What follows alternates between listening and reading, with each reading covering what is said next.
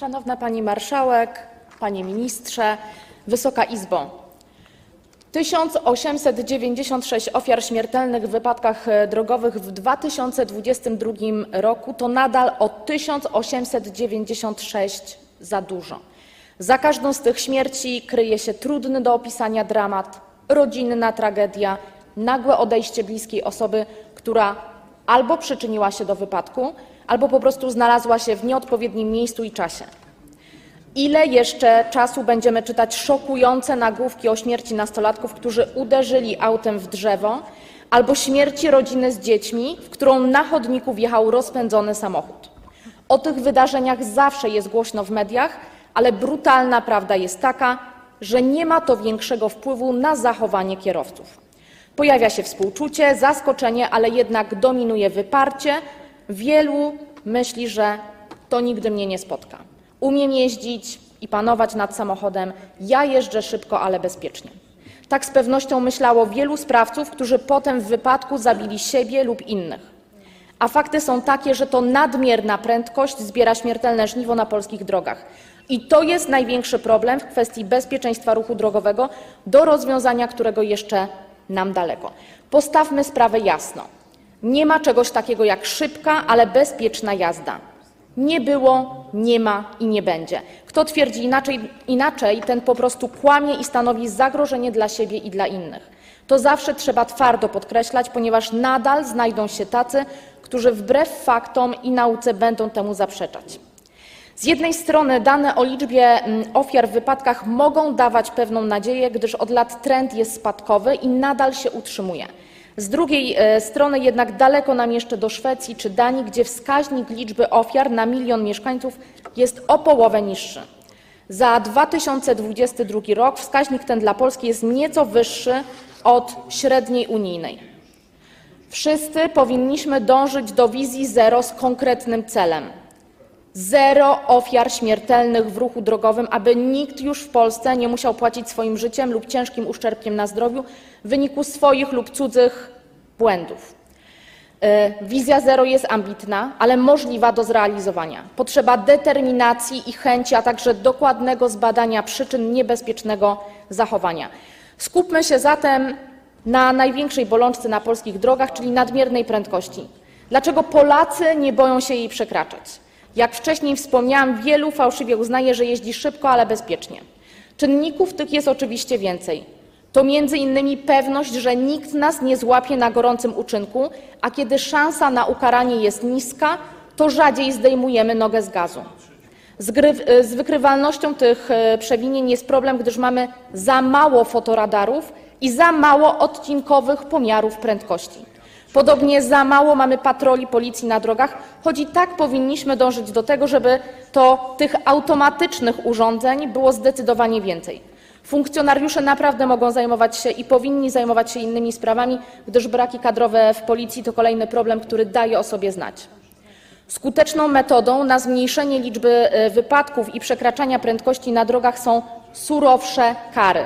Mamy zresztą na to dowód, ponieważ znaczne podwyższenie kar i grzywien za przewinienia na drogach, które w ostatnim czasie weszły w życie, uspokoiły zapędy kierowców. Dzięki temu mogliśmy awansować w europejskich statystykach. W parze jednak musi iść z tym większa wykrywalność tych przewinień. Wystarczy prosty przykład, jak diametralnie zmienia się zachowanie polskich kierowców, kiedy wyjeżdżają poza granice naszego kraju. Nagle zmieniają swoje nawyki i jeżdżą wolniej. Dlaczego? Bo wiedzą, że za granicą nie unikną tak łatwo kary i po prostu są one tam dotkliwsze. E, Pan poseł Weber w swoim wystąpieniu mówił e, w kontekście tych osób, które łamią przepisy drogowe, że żadna władza litości mieć nie powinna. I oczywiście pełna zgoda, panie pośle, ale jak należy rozumieć te słowa w kontekście e, państwa działań? Bo to państwo przywróciliście kursy, które kasują za pieniądze punkty karne. I proszę państwa, od września e, ubiegłego roku wróciły te kursy. 8 godzin wykładów, zadanie praktyczne, kilkaset złotych, minus 6 punktów karnych. I tę zabawę można powtarzać co pół roku. I mieliśmy takie osoby, które co pół roku pojawiały się po to, żeby kasować te punkty. I proszę sobie odpowiedzieć na pytanie, czy to działanie poprawia bezpieczeństwo ruchu drogowego. Czy ono naprawdę poprawia?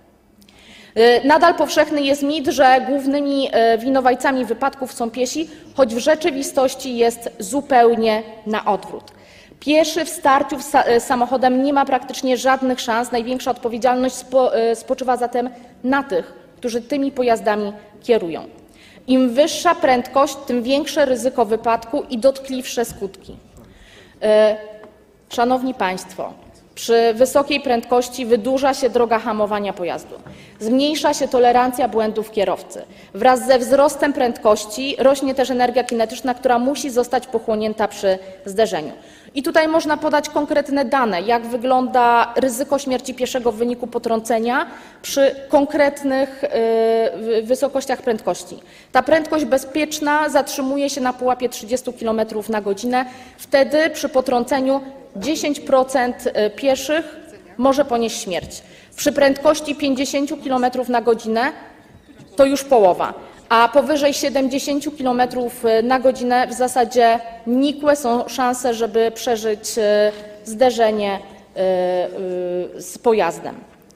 E, To zadziwiające, że e, wszystkie te zmiany, wszelkie zmiany e, w przepisach, które tak naprawdę mają lepiej chronić pieszych i zapewnić także infrastrukturę, która uspokaja ruch, budzą bardzo często oburzenie i sprzeciw. Ale kiedy przyjrzeć się, kto, y, kto odpowiada za ten lament, to okazuje się, że jest to niewielka, ale głośna grupa osób, której wizja organizacji ruchu i poglądy dalekie są po prostu od racjonalnego myślenia. Tak zwani obrońcy kierowców, którzy jeżdżą szybko, ale bezpiecznie, najchętniej całą odpowiedzialność za wypadki na drogach zrzuciliby na pieszych, a każde miasto przebudowali tak, aby wszechobecne były szerokie arterie, a piesi zostali wyrzuceni pod ziemię do tuneli. Fakty są takie, że szersze ulice, nawet jeżeli mają ograniczenia prędkości, po prostu zachęcają do szybszej jazdy. Z kolei usuwanie pieszych z przejść naziemnych nie tworzy nikomu przyjaznej przestrzeni do życia i przyjaznej przestrzeni po prostu do poruszania się. Uleganie głosom tej głośnej grupie krzykaczy nie doprowadzi do niczego dobrego.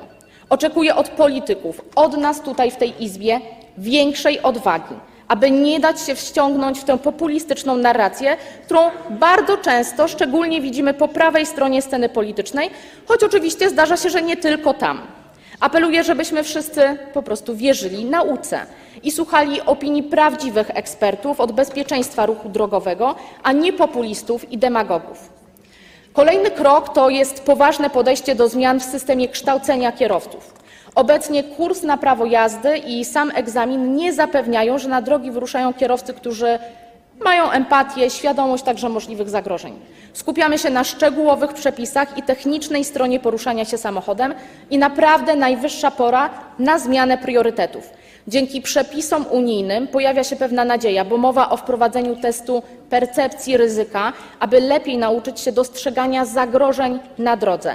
O tej zmianie zresztą mówili eksperci na długo przed tym, zanim do jej wprowadzenia zostały zobowiązane kraje Unii Europejskiej, co musi się wydarzyć najpóźniej do 2026 roku. Chciałabym, aby tego typu inicjatywy wychodziły jednak od nas, od polskich władz. Wiele naprawdę jeszcze można poprawić. Przed nami mnóstwo pracy, by na polskich drogach było bezpiecznie, aby nikt już nie musiał ginąć, aby już żadna polska rodzina nie musiała żegnać swoich bliskich, aby korzystanie z dróg i przejść dla pieszych było bezpieczne i nigdy nie wiązało się z ryzykiem, że będzie to dla kogoś ostatnia podróż w życiu.